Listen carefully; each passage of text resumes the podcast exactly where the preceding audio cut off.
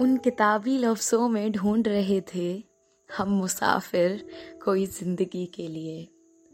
So hi guys your host cum दोस्त, Khushi is back again with another love story for all of you guys ये कहानी है आदित्य और रोशनी की, जिनकी लाइफ में प्यार ने अभी तक दस्तक नहीं दी थी, लेकिन वो कहते हैं ना, पता नहीं आ जाएगा या कल आएगा।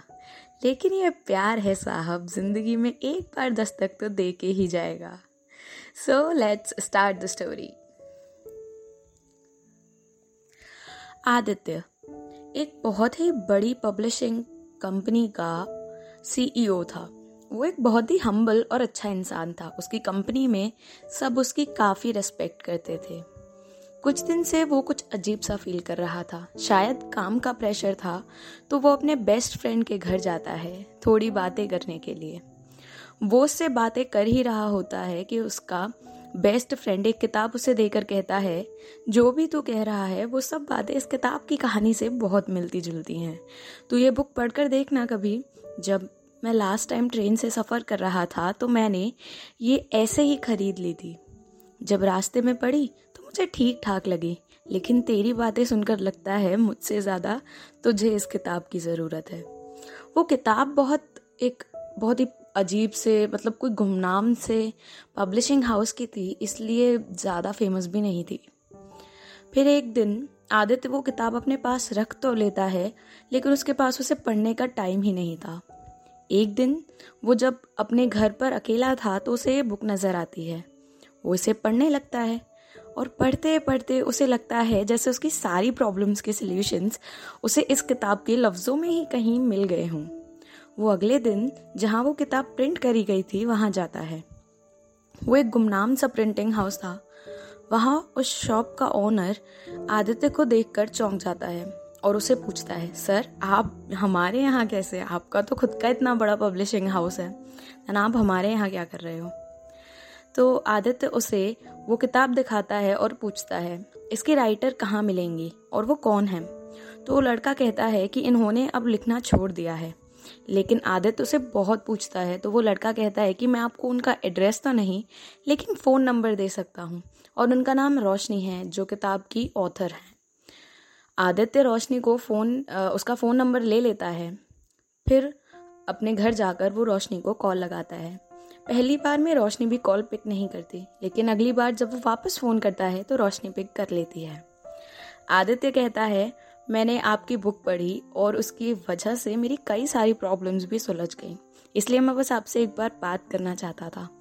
आपको थैंक यू बोलना चाहता था कि आपके उस, उन किताब के कुछ लफ्ज़ों ने मेरी इतनी सारी प्रॉब्लम सॉल्व कर दी थी, जो अकेलापन मैं महसूस कर रहा था, कहीं ना कहीं अब वो गायब हो गया था।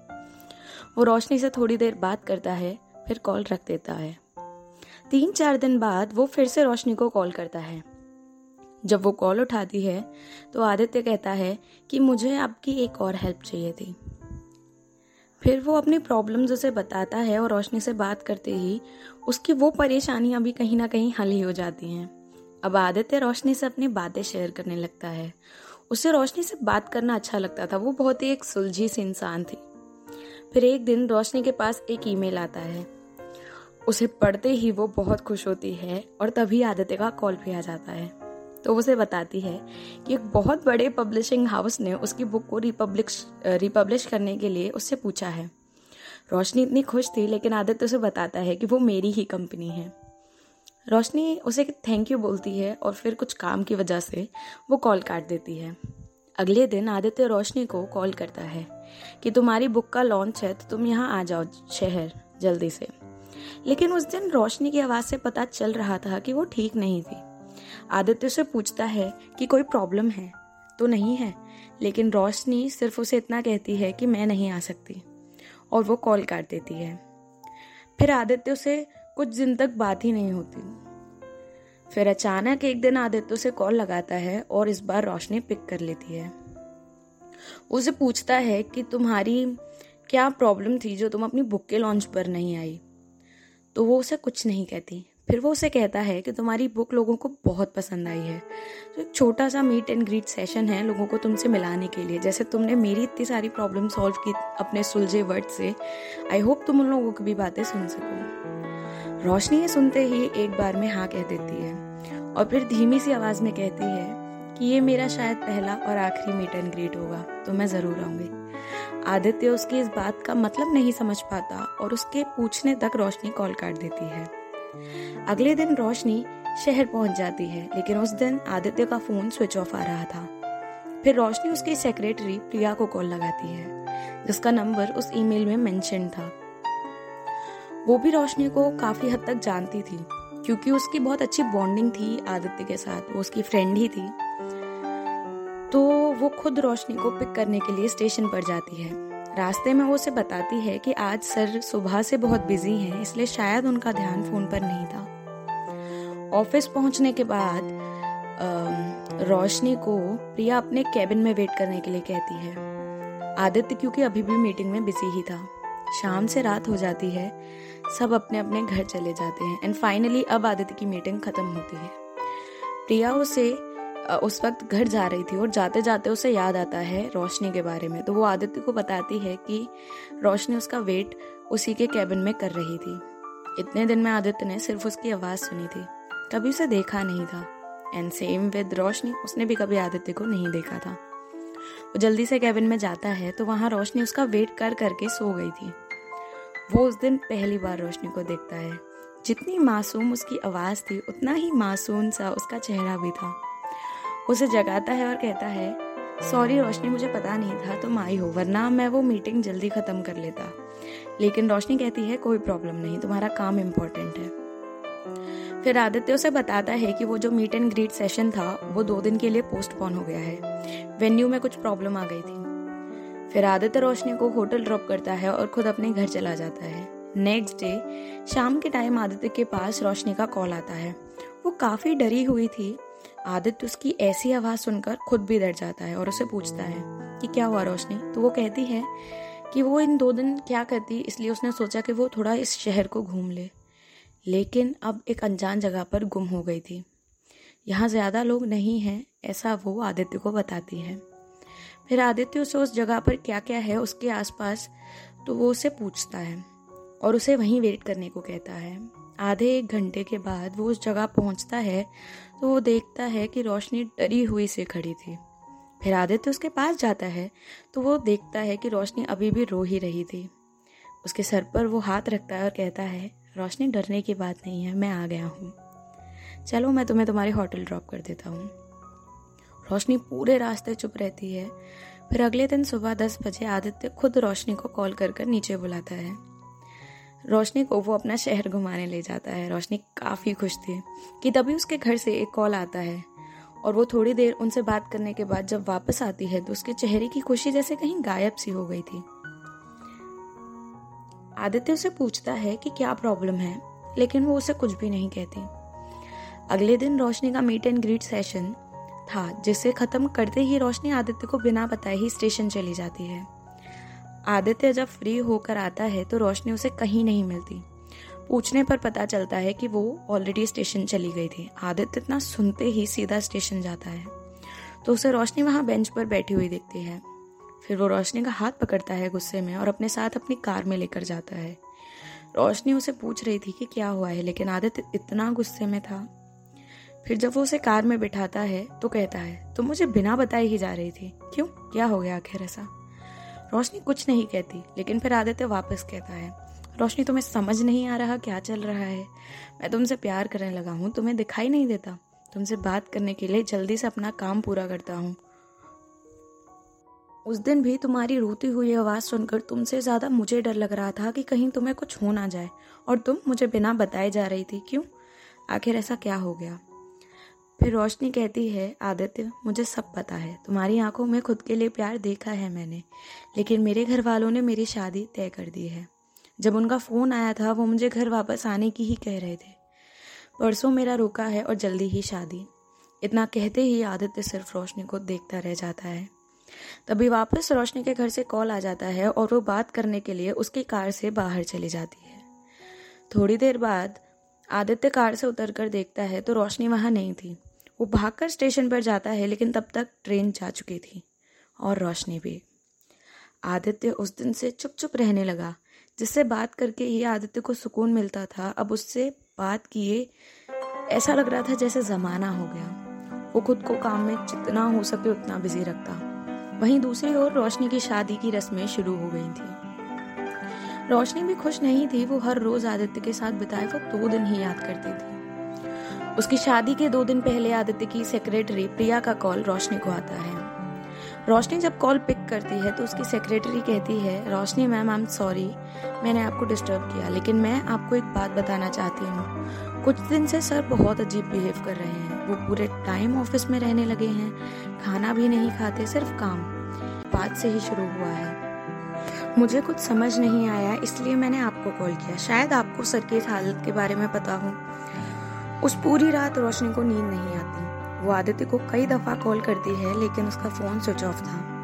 फिर अगले दिन सुबह, रोशनी आदित्य की सेक्रेटरी को कॉल करती है और उसे पूछती है कि क्या आदित्य अभी भी उसके ऑफ़िस में ही है?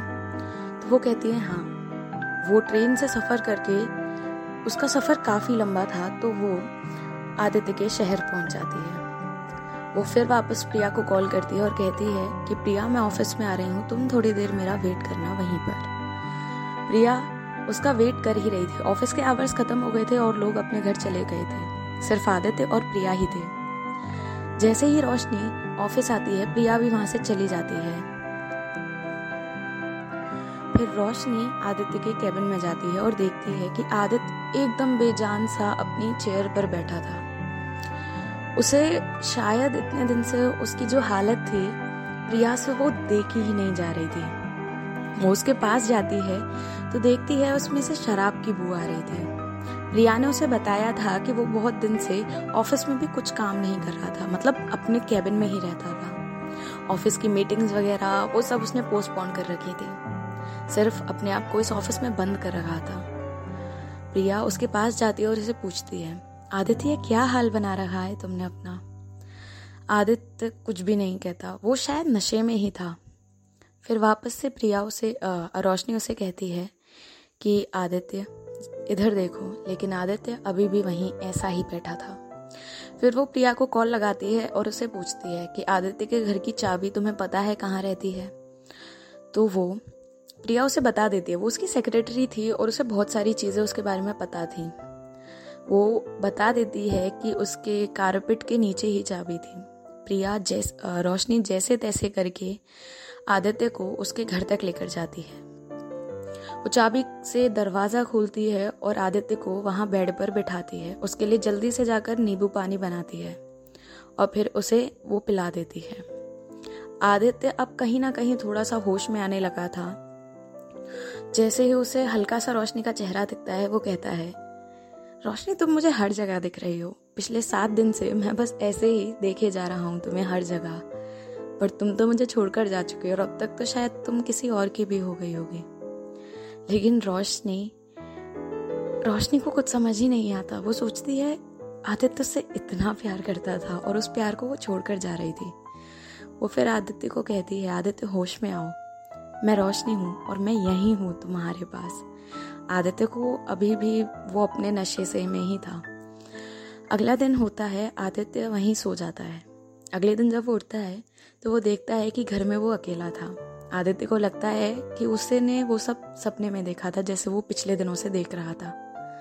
फिर वो सोचता है कि उसे घर कौन लेकर आया। थोड़ी देर बाद जब वो बाहर जाता है तो देखता है कि रोशनी ब्रेकफास्ट लगा रही थी टेबल पर। उसे देखते ही आदित्य को कुछ समझ नहीं आता। उसके पास जाता है और कहता है, क्या मैं अभी भी नशे में हूँ? लेकिन रोशनी उसे कहती है, बुद्धू पागल हो तुम।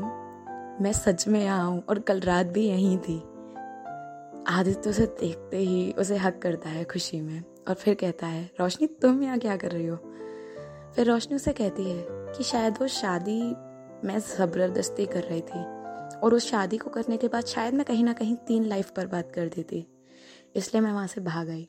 लेकिन फिर वो आदित्य को कहती है कि लेकिन मैं तुम्हारे घर ऐसे नहीं रह सकती। या तो तुम मुझसे शादी करो, वरना मैं जा रही हूँ वापस। इतना सुनते ही आदित्य से कहता है कि मैं जल्दी से तुमसे शादी करूँगा। लेकिन अब तुम वापस वहाँ नहीं जाओगी। तुम्हें पता नहीं कैसे मैंने ये सात दिन गुजारे। फाइनली रोशनी और आदित्य हैप्पीली एवर आफ्टर अपनी लाइफ जीते हैं। आई होप गाइस कि सबकी स्टोरीज़ का एक हैप्पी एंडिंग हो।